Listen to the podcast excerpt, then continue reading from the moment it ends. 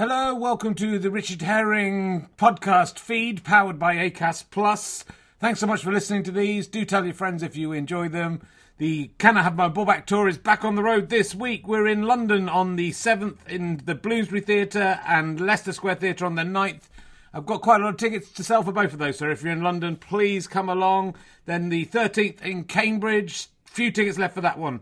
Uh, Leicester on the 14th, Leeds on the 15th, uh, Salford on the 16th, Newcastle on the 17th, which is sold out on the website, but I think there might be a few more tickets to release. Uh, so do come along if you want to see me talk about my balls and one of them not being here anymore. It's a very funny show. Four star reviews in the Telegraph and the Standard. Um, anyway, look, let's sit back, relax, and enjoy another fantastic podcast from Richard Herring, the genius podcaster. Ready to pop the question and take advantage of 30% off? The jewelers at BlueNile.com have got sparkle down to a science with beautiful lab grown diamonds worthy of your most brilliant moments. Their lab grown diamonds are independently graded and guaranteed identical to natural diamonds, and they're ready to ship to your door. Go to Bluenile.com to get 30% off select lab grown diamonds. That's Bluenile.com for 30% off lab grown diamonds. Bluenile.com. Want to teach your kids financial literacy, but not sure where to start? Greenlight can help.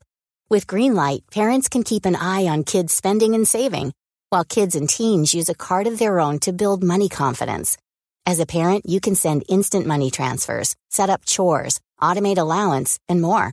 It's a convenient way to run your household, customized to your family's needs, and the easy way to raise financially smart kids. Get started with Greenlight today and get your first month free at greenlight.com slash ACAST. Ladies and gentlemen, welcome to the New Town Theatre. Please welcome a man who is currently on the run from the police. It's Richard Herring.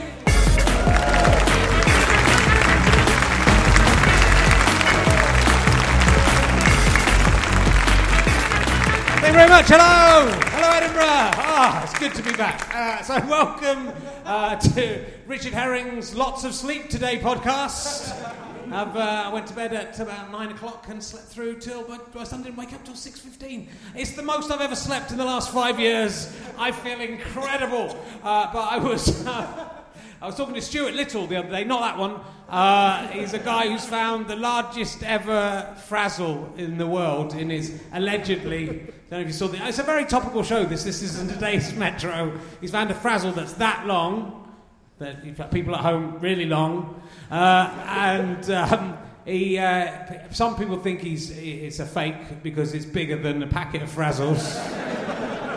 Uh, he, he then said, "Oh, the the packet was open." So that's quite that's quite. But I like anyway. He calls it rehearsed about anyway. In any case, so uh, yeah, I'm, I got in, I'm in I'm in potential trouble with the police uh, during uh, yesterday's show. Um, for the last few days, I've been there's been stories in the papers. This is the only reason I've been talking about it about women putting things in their vaginas they shouldn't put in their vaginas. I see this very much as a public service announcement. Don't put like isolis or chocolate or vinegar, anything in your vagina. Okay, so I. I think I called yesterday's show Rich Herring's Let's Stuff Twats podcast. Uh, and I think they maybe took that seriously what the podcast was going to be. A, a, family with two teenage daughters got up and walked out of the venue right within the first minute of the show. I didn't see any of this. I went to the front and said, That's the most disgusting show I've ever seen. I'm going to the police about this. Which, I mean, if you're going to go to the police about Edinburgh shows, they're going to be very busy, aren't they, with it? I don't know if they thought I was just going to do, everyone in the audience had a vagina, I was going to. Uh, well, I'm not like that. I wouldn't do that. I'm a happily married man. Uh, anyway, he walked out, and there were two policemen right outside, and he walked straight past them. So I reckon I'm going to be safe. Though I think it might be because they were constables, and that starts. That starts with. it's weird when it starts with that. Uh, so, uh, uh right. Uh, it's A level results day yesterday, which means today is Andrew Collins perving over young girls jumping on the, in the air on the front of all the. I always think of Andrew Collins on today, the day that all the papers have pictures of young girls going, hooray! I've got my A levels! Uh, and Andrew Collins always has said he, he didn't like it, but uh, he always talked about it a lot, so I think he liked it. Oh, oh, thank you to Carpet Martin for the Stuart Little story, by the way. Uh, and um, let's see, is there anything else? That's pretty much it. I haven't had a drink for 228 days. I thought Edinburgh might get me, but no, there's no chance to go out due to uh, having st- stupid children. Why I did it. Uh, anyway, my first guest. They're lovely. My first guest when they sleep. Uh, my first guest, if they were asleep all the time, that would be good. Is there a way of doing that? That's murder, isn't it? I, it's, um, I'm thinking about it. My first guest today has only done good stuff, I have to say. So this is a hard thing for me to give her best known for. She is best known for the Fanny song. That's uh, topical. Do, don't walk out. It's, uh, it's, just do pelvic floor exercises if you want to. If you want to get, that's all you have to do. Don't put things up there. It's fine as it is. Um, talking to the audience, ladies and gentlemen, please welcome Bryony Kimmings, ladies and gentlemen.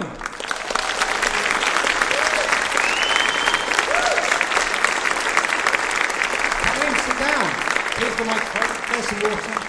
We're off. How are you doing? Okay. Yeah, good. Tired? You're tired. Yeah, but we're all We're tired. all a bit tired. Well, I'm not tired. I'm full of. I'm Oh, yeah, really all right. full of beans. I mean, I, you know, I had four hours sleep the night before, so I'm going to crash in a second. During, I'm going to see Wallace and Gromit's orchestral adventure next. Oh, are you? Yeah. I saw that, but I can't you can't. You can't go. bothered. Oh, you can't be bothered. um, I, I saw you uh, very unusually when I came to Edinburgh this year. I thought I'm not doing a show. I'll go to all my guest shows. I'll see them, and then I'll be able to talk to them about their shows. Mm-hmm.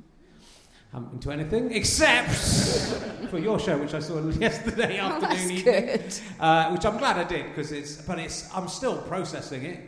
It takes a long time to process that show. It's incredible, as you know. It's very hard to describe what it is. I think it's the closest I've ever seen in a theatre to being seeing inside somebody's brain, being inside someone's brain. That's good because Yeah. that was one of the aims. Yeah. Yeah. But uh, it really, I mean, it's a very personal show. You're very funny, uh, but the show Cheers. is the show is mainly quite Cryy. serious. Yeah, quite cryy. Bit cryy. Yeah, I mean, it's performance art. How would how do you describe it so that I can't that I won't mess it up? Well, I call thing I call my work performance art because I d if I said I was stand up, everyone would say you're not because you sing songs and you use video and you're sort of also being quite serious sometimes. So I don't say comedy, although there is comedy in it. Yeah, So I say it's sort of singing, telling stories, dancing, crying. Yeah. but it is, you know, the opening is, is very funny. I think the, f- the opening joke is one of the funniest opening jokes.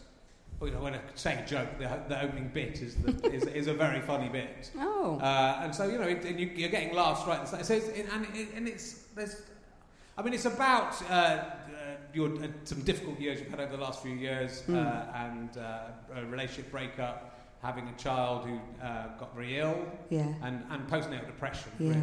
all those Yeah. brilliantly topical sort of fun things to Yeah, talk about. but uh, you're covering it. So I mean, it's sort of light-hearted, and then it's and there's light-hearted ways of looking at it, and then it does it gets a little bleak and a little. I mean, not. I mean, but it's it's a positive show as well.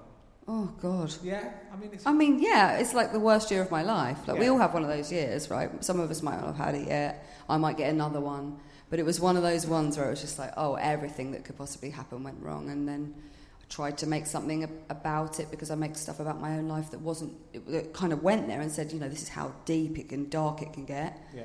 you know, and then this is the, then it blows over, and then you know, and then it will happen again, because that's life, isn't it? You sort of swan around thinking that nothing's going to happen, and then something major happens, and you're like, oh, I see. Yeah, it's. I mean, it's quite an extreme example, I think, of um, what can happen after you have kids and, and Yeah, the way things go wrong. But I think it resonates. A lot of it really. I, I also after our second kid, we moved house just as we had our second kid to an old house that where everything was going wrong in the house and we, the house wasn't ready.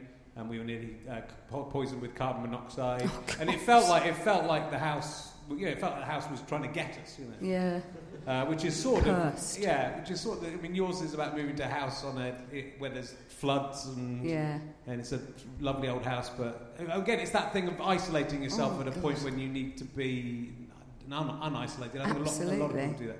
But what what I like about it is that kind of honesty of. Um, you know, no one really talks about the reality of what it's like being a parent really No. seriously. No, Uh, I mean, some, someone might whisper to you, sort of, when, especially as a woman when you're pregnant. Everyone's so everyone's so lovely. They're like, oh, it's going to be so lovely. They want to touch you. They want to give you nappy cakes. They want to, you know, buy you books that are covered in flowers, and you could put your kids' teeth in this bit, and you're like, no one goes, this is going to be the worst year of your life. Like, just hold on to your trousers, and like your relationship's going to completely fuck up. Don't like, just hold on. No one says that. No. No one passed me a little how to under the table and went brace, brace. You know, it was like this is going to be lovely. And then I'm there with my kid, like I want to kill myself. And then you're like, is this normal? And it's like, yeah, it's completely normal. Happens to like one in three of us. Yeah. And um, and yeah, so I don't. I really I try my best. Although I I struggle as well to get pregnant friends and be like, yeah, it's going to be lovely. Don't come and see my show for like a year, and then come. You know, like Yeah. Well, I was sort of trying to work out whether I should, my wife should go and see it yet, because my wife did struggle a little bit as well, and after this, after the second uh, child, and it's, you know, I don't, I, it was because it's, it's all about that madness, and you know, and I, but that thing, when, exactly what you say about the relationship, the way you've got to be a very strong relationship, and even if you are a very strong relationship, it could still destroy you, and no one's. Because suddenly it's there's a different focus, but also you're very tired and just arguing with each other about Who was it the other day that said to me? Oh, it's a lady that she was making this another podcast, another podcast, not as good as this podcast, course. obviously. Um, and she was saying, you know, how on earth did I think I'd be able to have children with someone just because we, we knew how to have nice dinners and go dancing? Yeah. It's like, you know, actually, what you need is someone to. Like, you actually, it's so weird because it's like such a different, it's such a change in register, isn't It it? is, yeah. Well, I, I did a show called Boys Love Here, which was that same sort of point. You know, you, you get together with someone because you fancy them and like going to the cinema with them. And then Mm. Maybe she stole that off you." Let's stop doing that. Let's uh, let's let's go to business with each other and raise a child. Let's That's touch poo. job. Let's touch poo. Let's be sick, Don. Yeah. Uh, so uh, it's, I mean, it's very difficult. I mean, I do it as, a lot as well, I suppose, in um, in using your real life in, in Mm. comedy. And this is, I mean, but this is, I mean, more so than most stand-ups would do. I think in terms of it's a Yeah, it's a very personal and very raw still subject for you. It's obviously helped you through the process. Yeah. But do you, do you, does it bulk at all to, to get that personal stuff out there, or Does it what? Did you just does it bulk? I don't know if that's the right word. Does it? Um, I don't know what that means. no, I don't. I'm not sure. Bulk- There used just- to be I'm a pub with- near us called the Ball, snooker, so Balk and uh, Chalk. Yeah, that's what's. Um, does it? Does it? Did you ever think I'm not? I don't want to reveal this much about myself. You know, is it? Is it? And, and, and especially, it's still close. It's only two, Two is it years years ago, it yeah. happened? Um, weirdly, I mean, I've always made shows about my life, and it, there's always been an element of sort of sorrow or you know difficulty there. There've been not been easy subjects to talk about, but nothing like this. And I remember being, you know, sort of apologising because we had to cancel our tour when Frank got so he had a neurological syndrome. He got very, very ill very, very quickly. So to cancel a tour, and I remember sort of writing, "Oh, sorry that." We can't do that, and then someone sort of joking, like, "Oh, don't worry about it, because you'll be making a show about it in a couple of years." And maybe just being like, "Oh, if I if that person was standing opposite me, I would have punched them, you know, or headbutted them, or whatever, drop kicked them." And um, and I remember thinking, "No way will I ever. This is the worst thing that's ever happened to me." And then a couple of years later, when I felt like I was out of the woods from it, I started to speak to women about their postnatal depression. I thought I kind of have to make a show about it, even if I feel like it will hurt me a bit and it will be tricky and triggering. That we don't talk about it, and if my job is to talk about things that we don't talk about, then it would be really irresponsible Yeah. for the next choice to be like, I'm going to make a show about sunshine and daisies. and, you know, I thought I'm, I have a duty. If that's what I do, I'll do that. Yeah. And when I think, as a stand-up, whenever anything bad has happened to me, there is the voice at the back of my head going, "As long as everybody survives this, Yeah. this is great." Yeah. And even if we lose one of them, uh, it's, the young. I don't mind the young one. Going. Uh, I don't mind losing the young one. I'd, I'd be upset about the girl, but it's, uh, it's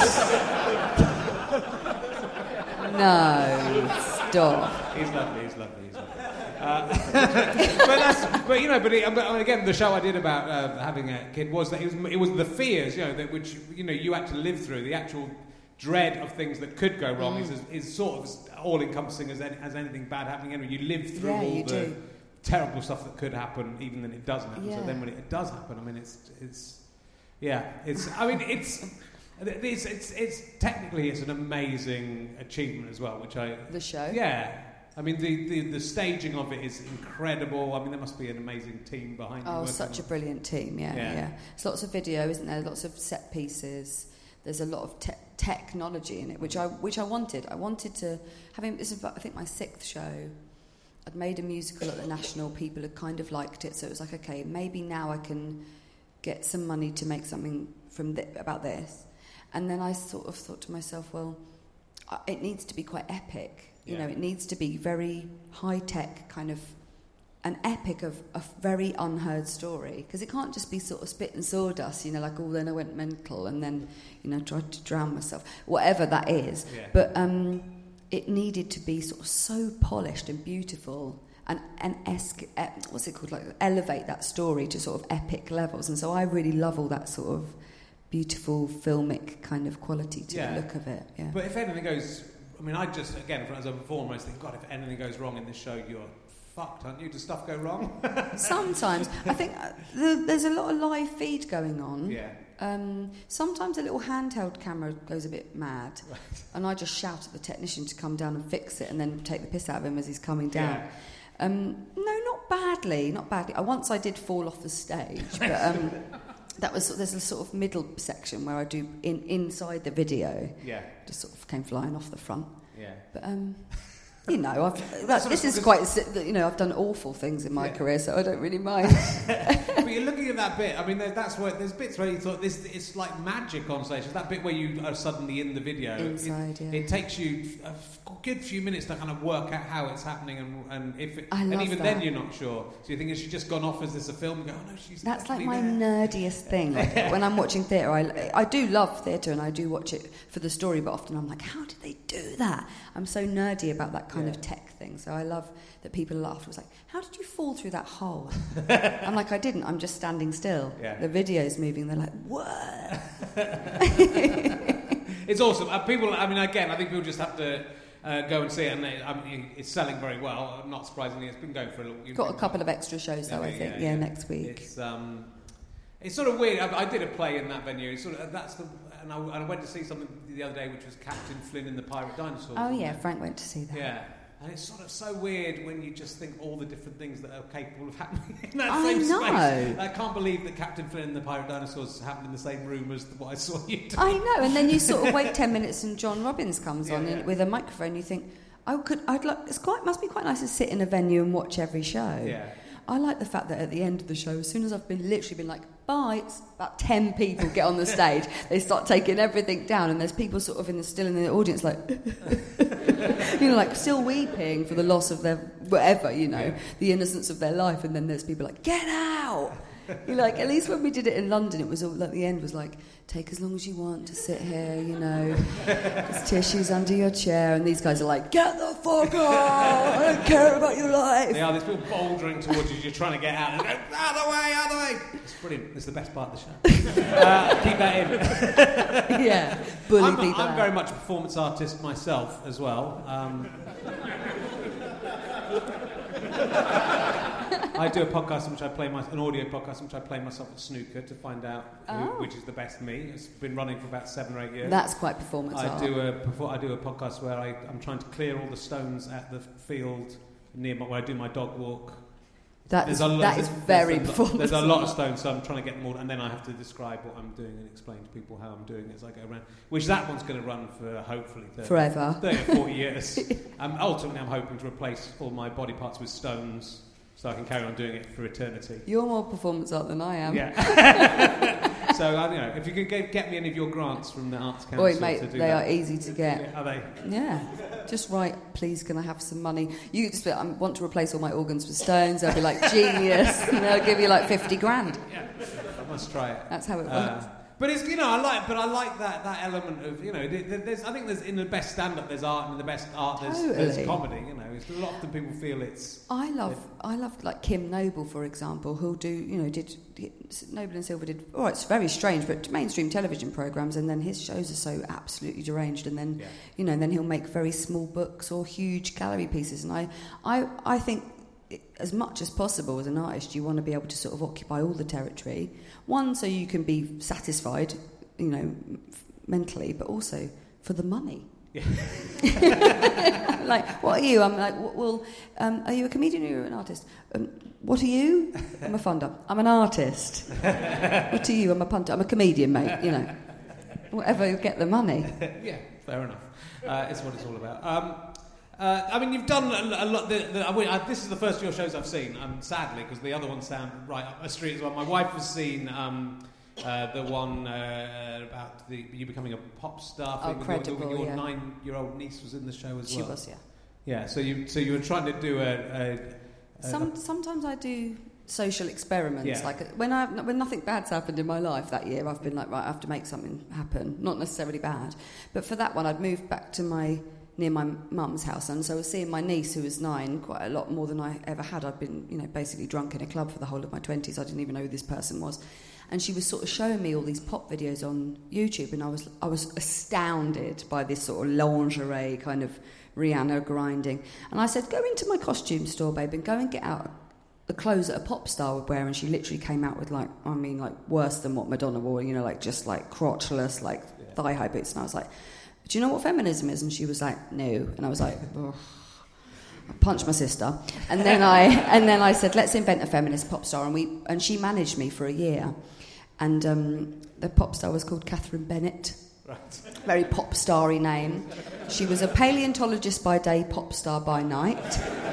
She loved tuna pasta, and um, and I had to get her on played on Radio One, and I did. All right.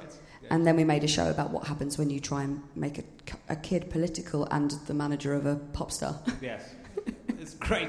Uh, well, your songs are awesome. So there's obviously there's music in this show. Yeah, I love uh, the Fanny song I mentioned, which is a classic.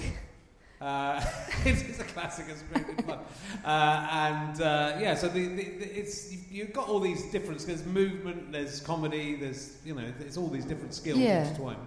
It's and I, I, again, I like the sound of Sex Idiots, which was when uh, I nearly wrote a film about this myself, uh, uh, where you get an STD, you got an STD, and then went to search through your sex life to find Yeah, they did make a Channel 4 um, comedy Yeah. program, didn't they? Called Scrotal Recall. Yeah, mine was called. I, mine was called. I don't know who I did last summer. that was very good. But My favourite part of Sex Idiot, which is the one Yeah. I've done the most because it is the most stand up show of mine, is the audience donate their pubes and I wear it as a moustache. oh my god. And I, was, and I sing a song. And I was trying to think of how. Someone said to me the other day, how many pub, people's pubes must that have been? And I thought, 10 years of doing that show, 100,000? Yeah. And they were like, what? And I was like, yeah. I remember the last time I did that show, I was just found out that day that I was pregnant. and it was a very hot day in Adelaide, like a 45 degree day. And I was like, put these pubes on my face and thought, you know, I was really morning sick. And I was like, never, I'm never doing that show again. Yeah. like went off stage, puked, came back on, like, cheers. I think that might be how you got the STD by doing that. That doesn't sound. No, no I'm sure I probably I always get cold sores, so that might be that. Yeah, that could be that. gross. That is gross. why did I do that? You know, like when you think of your career and you think, why? What an attention seeker. But it's, it's that. Well, you know, I, I, I did something similar-ish in which I had a, a toothbrush moustache for a year to see see why why the moustache was associated with Hitler. Oh, so yeah. I, I went around with that. So I understand all that element of it where You're very where process. You're process based Yeah, artist. well, sometimes, yeah, some of the shows. yeah. Sometimes. Some of them I like, but I like to vary it with what I do. Is so sometimes I do more straight stand up, but quite a lot Yeah. of my shows have been about a subject Yeah. or yeah. I but- do remember the one with the moustache. I do remember Yeah, yeah. that happening. And yeah, and me so- thinking, why is he dressed like Hitler? and it was to, you know get the Nazis back again. It's worked. it did work. God. Uh, and what's the what's the show where you were you were drunk? For, did the, you mentioned this in the show last night? I did You drank. You drank for a week. I you were constantly drunk for a week. Oh, it was more scientific than that. Yeah. Uh, baseline day on the Monday, no alcohol, made art. Test audience came in, assessed the art. This was the collaboration with biomedical scientists and some neuroscientists and various other people at Wellcome Trust. Second day, third day, fourth day, incrementally more drunk, kept in the same alcoholic state by being breathalyzed for eight hours. It wasn't just getting pissed, mate. but was the best artist on day seven when I was 11 shots for breakfast and kept in that state for the whole day. Right. But I think maybe the best art meant the funniest, weirdest things, you know. Yeah. It's again. I've done gigs drunk, like accidentally and on purpose. uh, uh, sometimes it's it's not a good idea. There was a gig that that- that did at the Frog and Bucket at, um, uh, where they where they make you get drunk and then give you shots all the way through the show.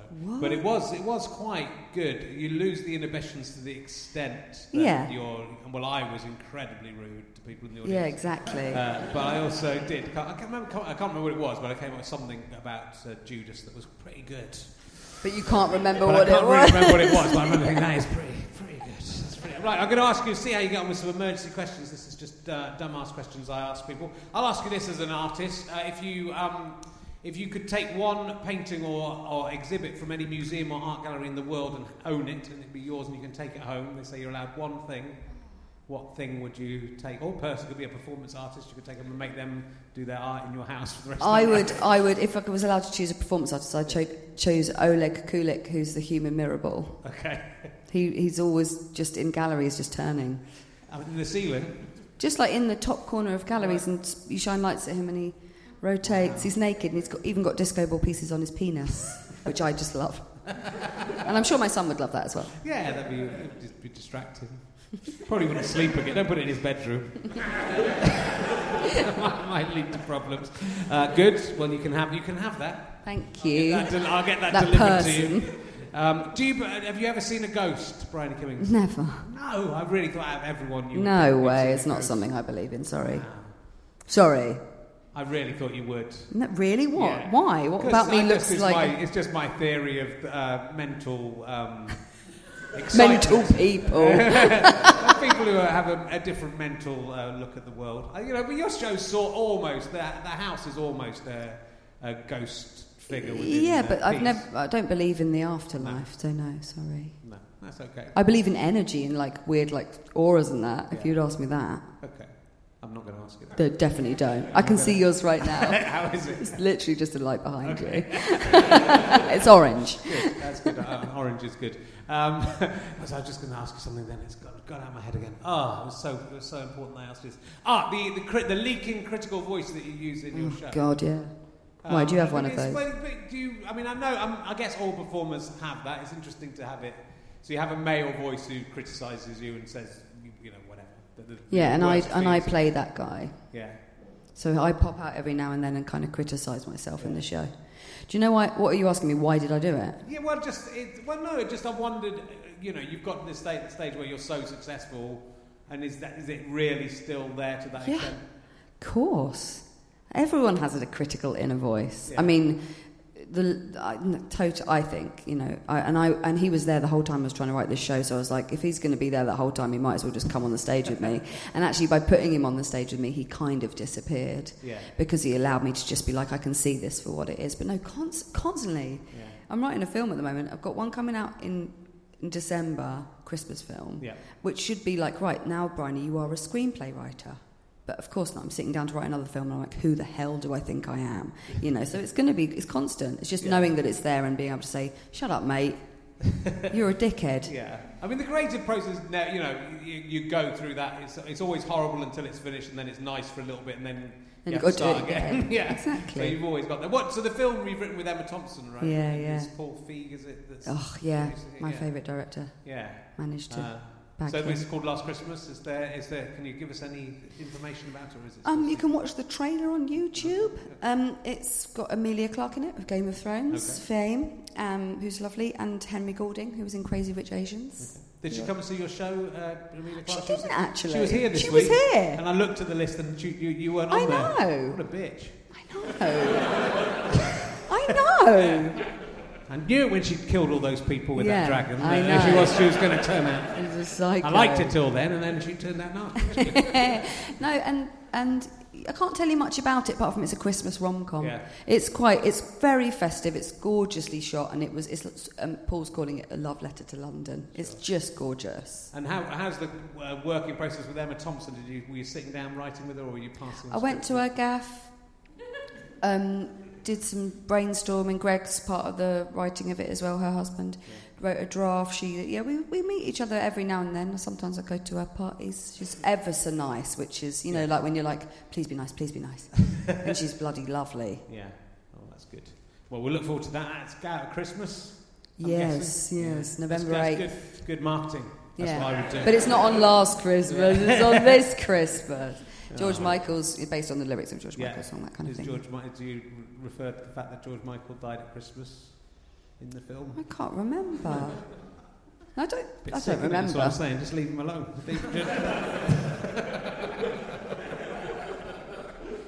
so look, tell us about. I'd, I'd love to talk to you. I mean, hopefully, we'll get to talk to you again another time. There's so there's so much. Uh, I'd rather such- not, such thanks. no, you don't want to do it. Okay, fair enough. As my critical voice has come in.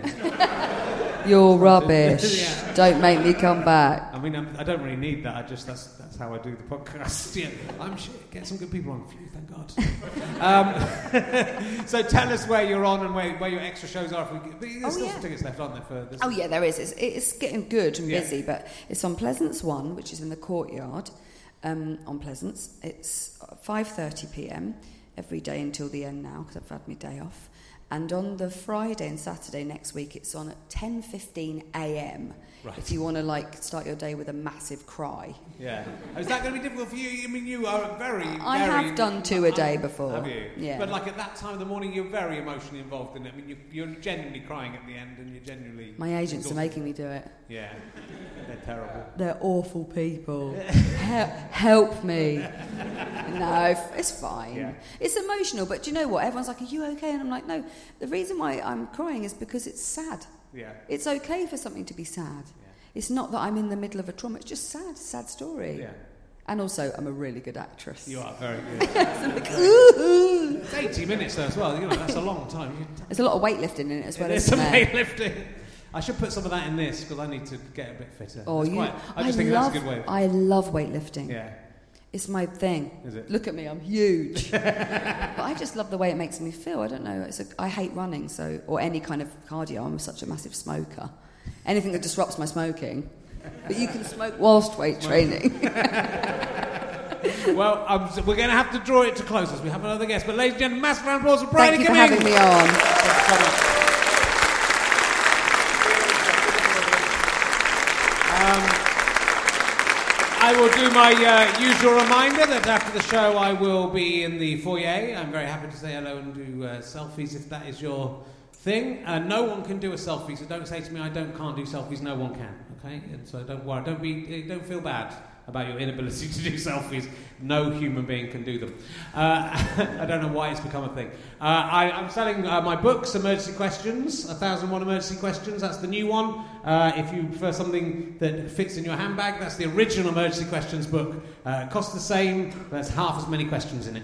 but they're better. They're three times as good. So do the mathematics. Uh, there's also some uh, stickers you can get as well, saying I'm one of the cool kids.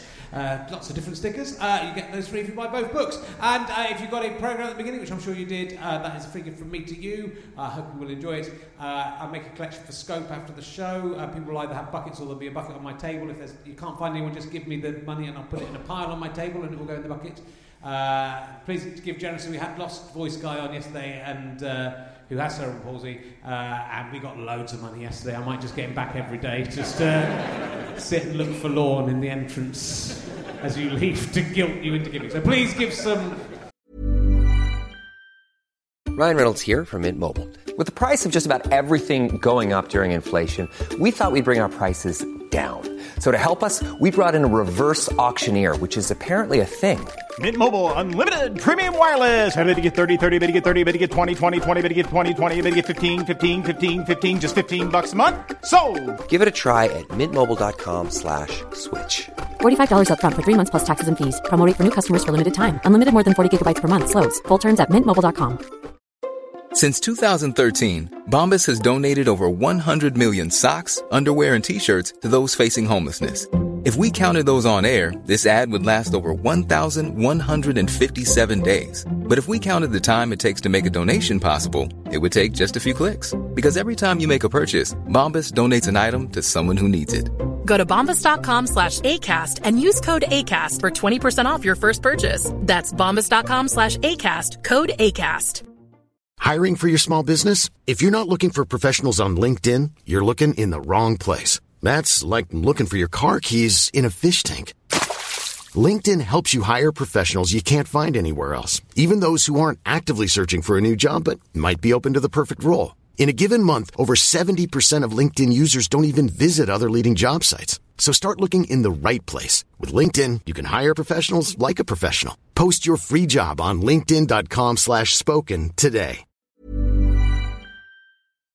Please give some money back if you can. Right, my next guest today is probably best known, it's hard to say, for being a backing singer for Bazooka Joe, which is actually quite cool. Uh, or you might know her as the girl on Undercliff from The French Lieutenant's Woman. Ladies and gentlemen, it's Arabella Weir!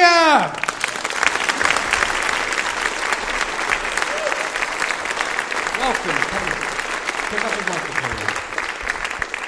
Did you like that hilarious uh, description of my oeuvre? Girl on the Undercliff, and what was the other one? Backing singer of Bazooka. Joe. Excellent. All true. Bazooka Joe, uh, Adam Ant was in Bazooka Joe. That's the most famous thing about it. Yeah. No, the really most famous thing about it is our bass player in those days was called Stuart Goddard. And for the real Trekkies, you'll know that that is the real name of Adam Ant.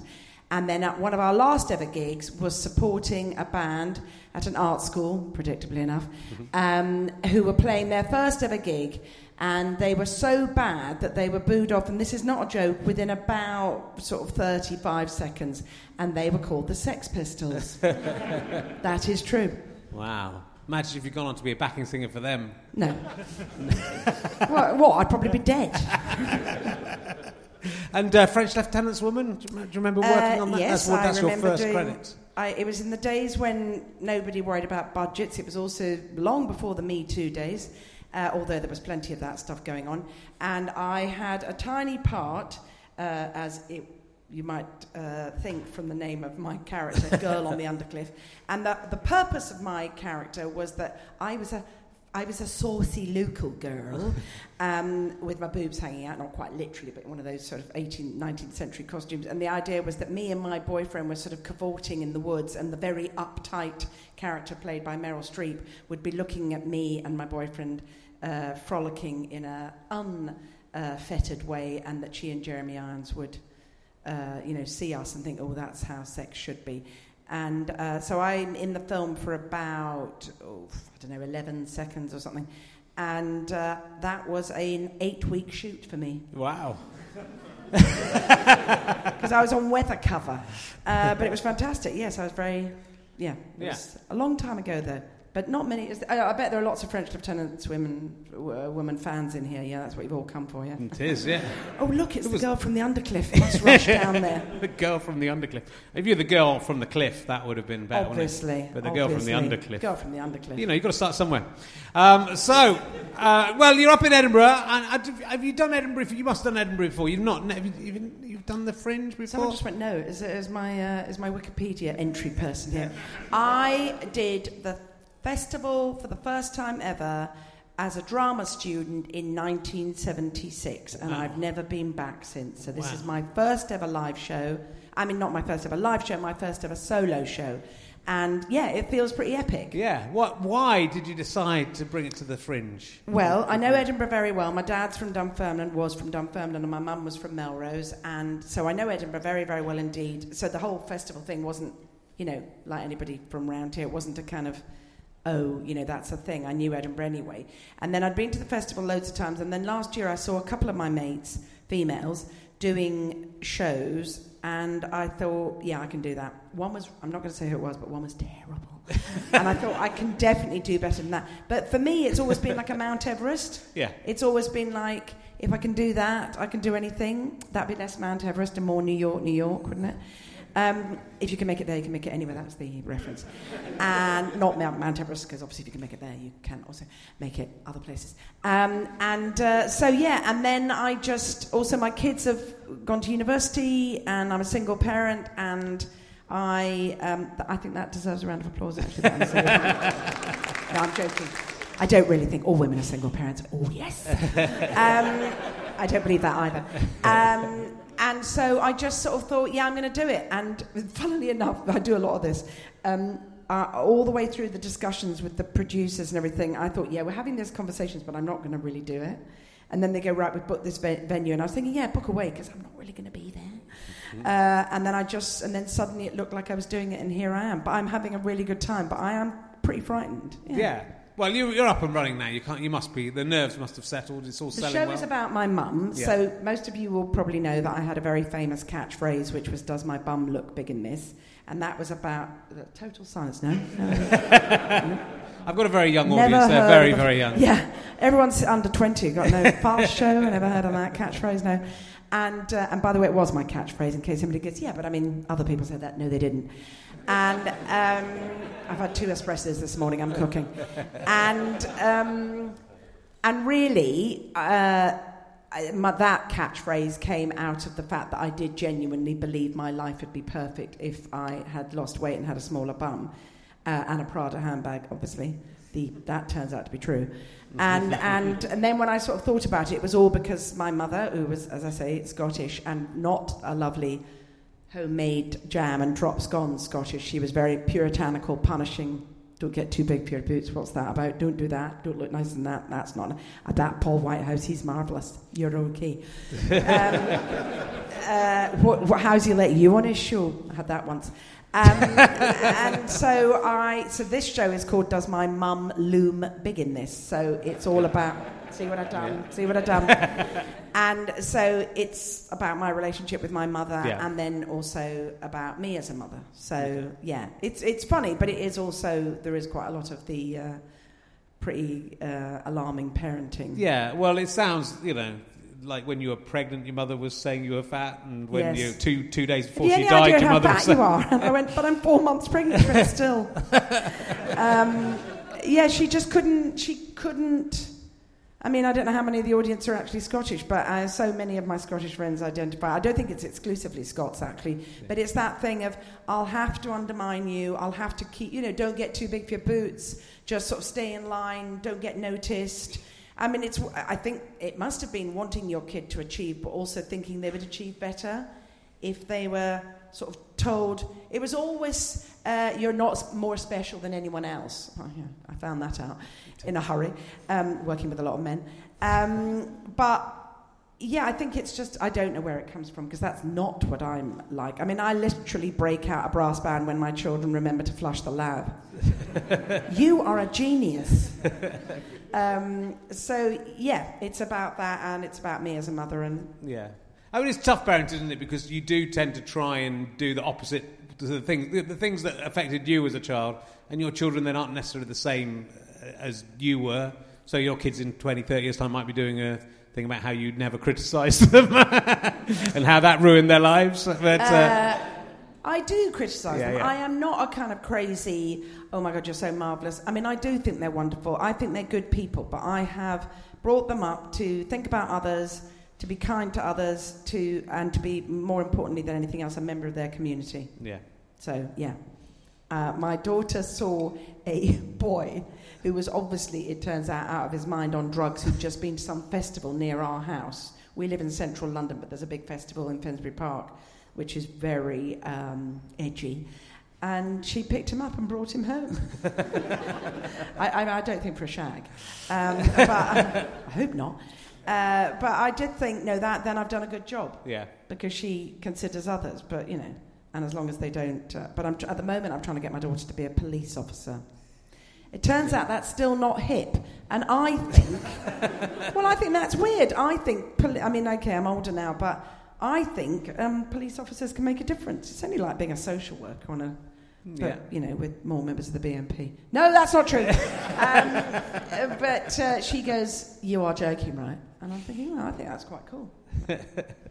Well, talking with the Fast Show, which let's talk about briefly. Um, I actually thought, I mean, I, I thought the character that may, you know, I think you were the first person to do this as well, and this is a, a, a, a joke that you hear a lot now, is the woman in a meeting with all the guys ignoring uh, what she's saying. Uh, That wasn't the name of the character, by No. the way. Catchy as that was. what, what was the character? How was... The girl, the, the character was called Girl Who Boys Can't Hear, Oh, yes, and the conceit was that I wasn't uh, that I was a, a different woman in every sketch, and the idea, which literally I got verbatim from being the only girl in the Fast Show, uh, I would say something the boys would go, the boys as they were in those days, in the far should we go, should we get a sandwich or should we go to that cafe around the corner? I go, I am literally in the middle of doing a sketch. um, and, uh, and then somebody else would say exactly what I'd said, and everyone else in the room would go, No, that's brilliant. That is the kind of thinking we need. So I applied it in the sketches, and then she'd be a doctor, or she'd be a businesswoman, or she'd be a police officer, whatever. And the amount of letters I got for that, people saying that's me. And of course, that's 20 years on and it's still going on. Yeah. But uh, Charlie Higson said at the time, you know what people are going to think this character's called? And I went, what? And he said, they're going to call it Girl Who Never Shuts Up. How did uh, the thing I don't know is how how was the Fast Show team assembled? Because it was it was there were some people who'd worked together before, and Paul and Paul Whitehouse and Charlie Higson were writing for the by this time incredibly successful Harry Enfield, and then Paul had just started to do stuff with Harry where he was on screen, and Charlie at the time was still mainly writing, and then sometimes would be bloke in sketch. But basically, that was it. Yeah. And Paul was, you know, people could see that Paul was superbly talented. But Harry was, you know, he, uh, I think Harry had something like 11 million viewers in those days. I mean, he was at, you'll all remember Harry, he was huge. And it was on BBC One. And then Paul and Charlie didn't feel they were getting enough sort of to do. So they came up with the idea of the fast show. And then I knew them because I'd done bits and bobs with Harry Right. and Alexei Sayle and other people of our sort of generation, although they're all much older than me, clearly. And, um, and then Harry, uh, no, Paul and Charlie asked me to do it, and then they, I think they'd seen John Thomson and Simon Day. I mean, it was, I mean, you know, if you think there was any kind of method, it wasn't. It was literally us standing in a bar and them going, well, you're quite funny, Arabella, do you want to do some bits in this show we might do? So there was no Yeah. kind of, there was no sort of, you know, uh, board where everyone worked out who would go well together. It was all very haphazard, and then we just all sort of gelled. yeah, it, it, I mean, it sort of changed sketch comedy. I mean, and, and not necessarily for for the good, the, the things that follow. well, I think because let me finish, Arabella. It was ve- it was a fantastic show. We we were starting up at the same time. Uh, we were still doing very long format sketches, and uh, but it, it basically stopped that. It's, it meant that then everybody was trying to do fast show. Is, is what I mean. Everyone tried to do the next fast show, which was everyone, which involved just doing the same characters every week, with, and they weren't as good as the fast show characters. if you see what I mean. I mean, I, I do know what you mean, but I think once, I mean, of course, as you know very well indeed, uh, comedy, you know, the audience, part of the joy is you, you set the thing up and then the audience, the payoff, the audience know where you're going and the joy is that it will be paid off for them and that they were right in thinking that was the direction of travel. And so I think it's so hard to then do a long sketch and then, you know, things get so boring and somebody, I mean, I, not that it was my idea, but I think what was brilliant about the Fast Show, particularly as done by Paul, but also Simon and John and well everybody, but you know they were more was the idea that you could encapsulate a really complicated character like Paul's one. You know, I'm afraid I was very, very drunk. But that you could get quite a complicated character and do them so quickly, Yeah. but get everything you needed to know about the, um, with you know with the, with the catchphrase in the end. But yeah, well, we didn't deliberately mean to spoil it for all the other comedians. it's a bonus, isn't it? well, I think that and the League of Gentlemen maybe because the League of Gentlemen went the other way and made it everything more dramatic. So they took the sketch show into Less funny, you could say. Uh, but you know, I kind of miss those. I miss those. I mean, you get them in, in a little bit in the American ones you can't see on Netflix, where where there's a just different sketches where you don't get recurring characters and it's just an idea. Yeah, Uh, and you get that more on. Does anybody watch SNL? Yeah. You, you get that, and then that's joyful. Yeah. And it's great, but uh, but I mean that's not what we did. So tough. It, was it was it was all right. You did okay, uh, and uh, no fist of fun. That's what everyone's talking. That's what everyone's still talking we about were today. literally contemporaries. I mean, not age. I remember our producer. She came. in- She was because she was really more worried about than we were. We didn't really. We weren't bothered. We were just glad to have a TV show. But she said, "We, the, the, the people. The first episode of the Fast Show has been recorded, and the, nobody in the audience laughed at anything. It's a disaster." And she was really happy because she thought it was going to mean that the Fast Show wasn't going to work. You out. have never heard silence like so. We do you all remember the characters Paul and Charlie used to do of the landowner, the posh landowner, and he was in love with Paul Whitehouse's character, who was the land worker. And so obviously they couldn't be done in the studios because they were all shot on location, you know, because we had to have a big stately home that Charlie's uh, character nominally owned.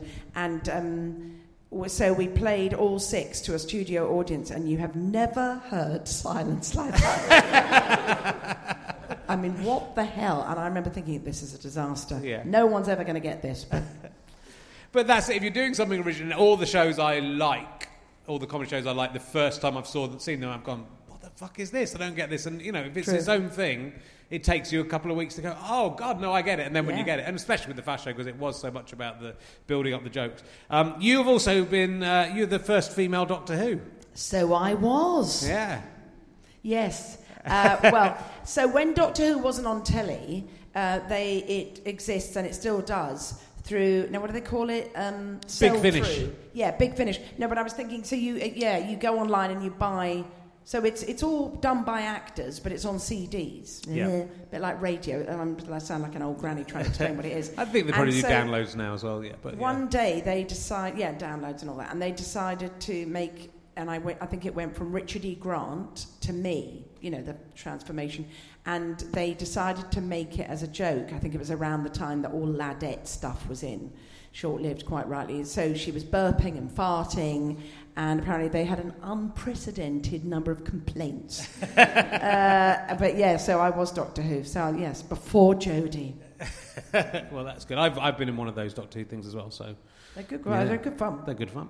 Uh, and I loved you. I, lo- well, I love Drifters, and you were in Drifters. We were, you, you, you, were, you and Bob, wasn't it? Bob Mortimer. Me and Bob Mortimer, Yeah. yeah. Uh, I mean, I wasn't Bob Mortimer. No. Uh, um, me and Bob were playing husband and wife, and that was a lot of fun. Yeah. Um, and I love Bob very much. And it was a great show, Drifters. Yeah, yeah, yeah. Jessica Knappett. Yeah. well, yeah. She's doing a show on ITV now. Yeah, Some so, sort of blooper show with John Thomson. But uh, lo- absolutely love Drifters. And then, um, uh, yes, because I'd done, because you're not quite old enough yet, but you get, you think you're really hip and rock and roll and doing a lot of comedy. And then suddenly people who you think you're a contemporary with say, could you play my mum in this series? And you're thinking, how could I possibly do that? You and I are the same age. So it, I've been really lucky because that happened with Skins Yeah. and Drifters. And I did a show for Channel 4 called Pure. Um, where suddenly these comedy writers that for whom you've you know, been uh, on telly when they were little are now writing the stuff and putting you in it. So it's nice to get out. Yeah, I'm, But I'm waiting for that to happen for me. This is for. Only just get- way too young and hip. I, I only ever get, I get no, I get cast as uh, sex perverts and No, I- uh, I- I totally basically get people who've cut their cocks off. That's all I get. So people who use prostitutes. That's all I get. That's all I get offered. I take it. You know, it's fine. Got to get deep into the character. David, talking to Doctor Who, uh, David Tennant was your lodger. I've, I found out today for five years. Is that right? How did you find that out I today? found, I found out everything today because I looked looked you up on the internet today. Is that what it does? It say that on Wikipedia? Yeah. Well, I don't so if Wikipedia somewhere. who's Scottish in the audience and over about forty? Right. So twenty-five and a half, I think, maybe coming up twenty-six years ago. Um, there was a really brilliant TV drama called Taking Over the Asylum, which was about a radio station in a mental home set in Glasgow. And I, as a Scot, a- but as you can tell, a posh Scot, was cast as a radio producer who had discovered one of the voices on this. Obviously, the inmates did their inmate, the inpatients did their own um, radio show, and one of them was the twenty-year-old David Tennant, and we met on that, and I just thought this boy is really, really talented. And I was going through a horrible time at the time with my soon-to-be ex-boyfriend, of which there'd been legion. And um, we hit it off, and we did the whatever the friend equivalent is of falling in love uh, as friends. And we've been mates ever since. So he moved down from Scotland to make it big in the south, and yeah, and we're very good friends. Yeah. Was he a good lodger? Did he, do He was an absolutely brilliant lodger, but we were incredibly lazy, and these are the days before mobile phones, so 25 years ago. Uh, so we both had landlines because he didn't want me answering the calls to all his lady friends. And we'd both lie in our bedrooms where literally I'd be in the room above him and talk all night on the telephone. very expensive. But yeah, he was a good lodger and, and a very good friend. Good. And uh, I, t- I was talking uh, to uh, a previous guest about Bonjour la classe. Oh my God, where you were in, and I noticed you were in Bonjour la classe. this literally a show about finding all the Yeah. shittest parts mainly, I've ever but played? mate, it's mainly it. Well, I, bet, I don't think many Bonjour people, la classe many people ask you Stephen about Fry. it. Yeah, Stephen Fry was in it, but it was. Um, uh, oh God, sorry. Oh, I'm very sorry. She's a good friend of mine. Callard, Beverley Callard. no, her daughter. Um, um, she's a good friend of yours. Sorry, that's even. Yeah, I just talk about that. I'd, uh, and I've worked with I've worked with her too, and she's. Uh, this is two old people trying to remember a young person's name. What a great show! um, no, it isn't Beverley. No, wait a minute. I Is it couldn't think of her mum's. I was on House of Games, Lisa. and the, I was House of Games, and then I, the question No came about her mum, and I couldn't think of no Beverley one Callard. knows what she's Come on. Rebecca Callard. That's it, Right. Rebecca Callard. I don't think it's Rebecca. Yeah, I didn't remember her being in it because I just remember Stephen Fry and me, and it was yeah, it was called about French teacher. It's all it's practically um, mind your language, Uh, yeah, isn't it? For It is. people. She didn't know about mind your language when I was picking her up on that saying, was it like that? Did you have nice, good racial stereotypes in it? But uh, they, did, they didn't. Anyway, we'll move on. We'll do a. Um, probably edit that out, James, so I don't look like an idiot. Yeah, because that's really Uh, boring. so, uh, no, let's leave the bit in where he's got no idea what his friend's name yeah. is. I like I that. can't. I don't know where. I don't know where George Square is. Even though I've done a gig. I've done a gig. He's got young children. This is what I've happens done- to you when I've you've got young children. Your brain freezes. This is my turns to mush. 25th Edinburgh, and like that's what I find weird about Edinburgh. You're walking around, you go, God, I, used I was walking up Castle Street on my way here, and I thought, oh God, I stayed here like in 2002 or something, and you just completely forget. You know, you're going there every day for a month, and then you can't even remember which house it was, who you were sharing with. Yeah, that will be in the drugs. No, I don't. I'd never. God, I wish I'd. Just, I'd have so many excuses for the way my career's gone if only I'd taken loads of cocaine. But I've, I've got, I've got no, I've got no excuses. I, I so envy Tony Slattery. Um, I'll ask you an emergency question. Um, let's let's go old school. Uh, would you rather have a tit that dispenses talcum powder or a finger that can travel through time? Would I rather have a tit Yeah, a tit, like your br- your bosom, or your nipple, your breast would that have could dispense talcum unlimited powder, free talcum powder for life. or a finger that could travel Yeah, you through could tra- your travel. Your t- Well, oh, that's a no-brainer. The finger. yeah, of course, that's the answer. Yeah. What would you? to give me an easy one to start with, what would you? Uh, what would you use it for? What would I use my finger? So the finger is attached to me. Yeah, but it can go to places in the past through a little vortex. Ooh, what would I use it You've for? been Doctor Who. You should have uh, thought of Mm, this I'd as part of your that. preparation for the role. The sonic screwdriver. Yeah. Um, ooh. There anything you'd like to alter in time using your finger, future or or past?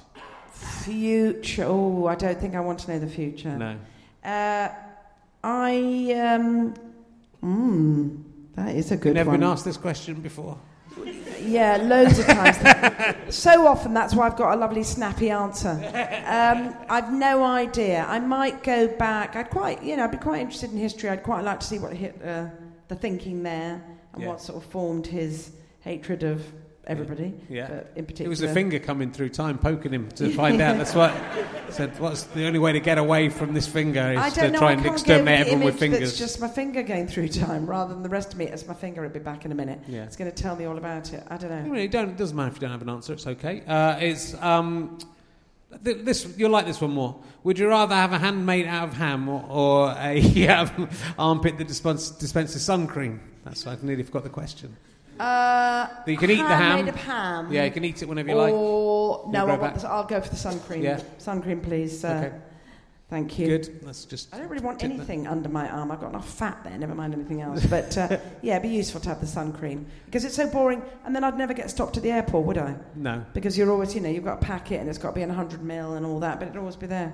No, Yeah. that'd be good. No. And then that mean my children have to touch me because they'd have to get it out, wouldn't they? Yeah. Have, that'd be the dispenser. I go, you've got to give me a hug because the uh, sun cream's underneath my arm. Uh, my daughter, I asked her for a hug and she said, What, you a fucking pedo?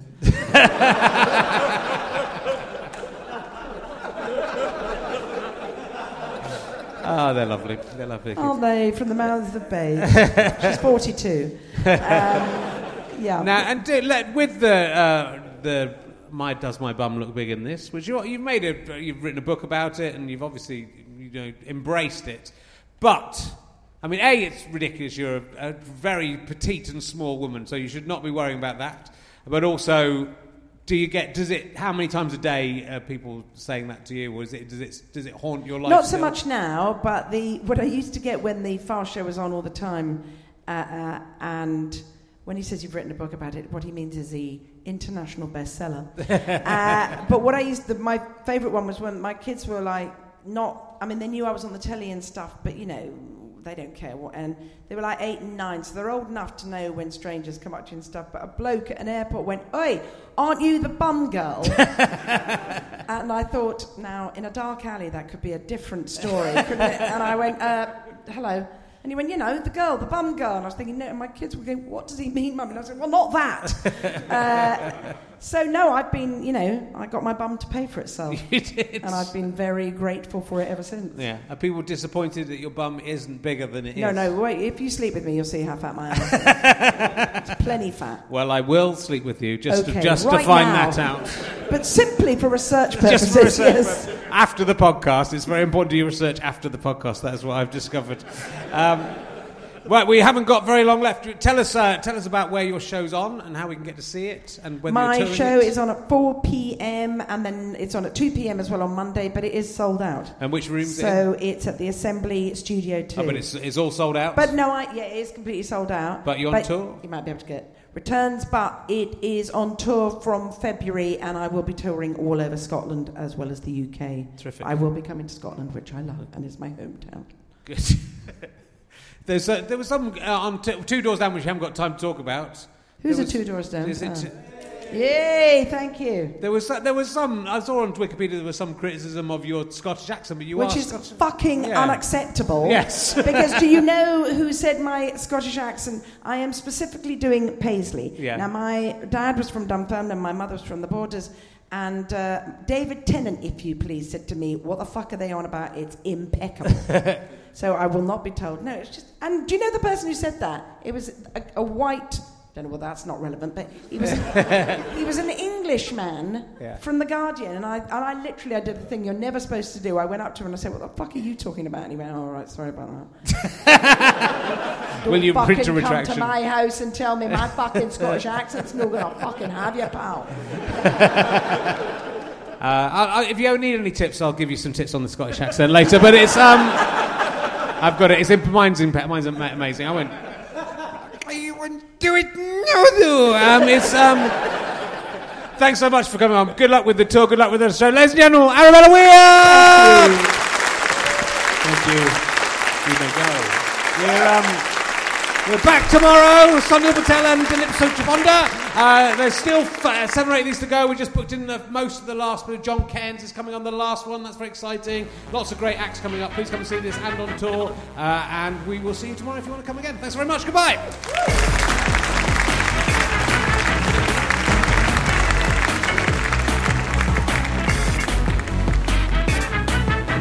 You have been listening to RHLSTP at the Edinburgh Fringe with me, Richard Herring. Thank you to Pest for providing the music. Thank you to everyone at the New Town Theatre and The Stand, and everyone at GoFasterStripe.com. The producer is James Hingley. This is a Sky Potato Fuzz and GoFasterStripe.com production. Go to rahulastapa.co.uk to find out more. RichardHerring.com slash gigs to find out who my guests are for the rest of the run.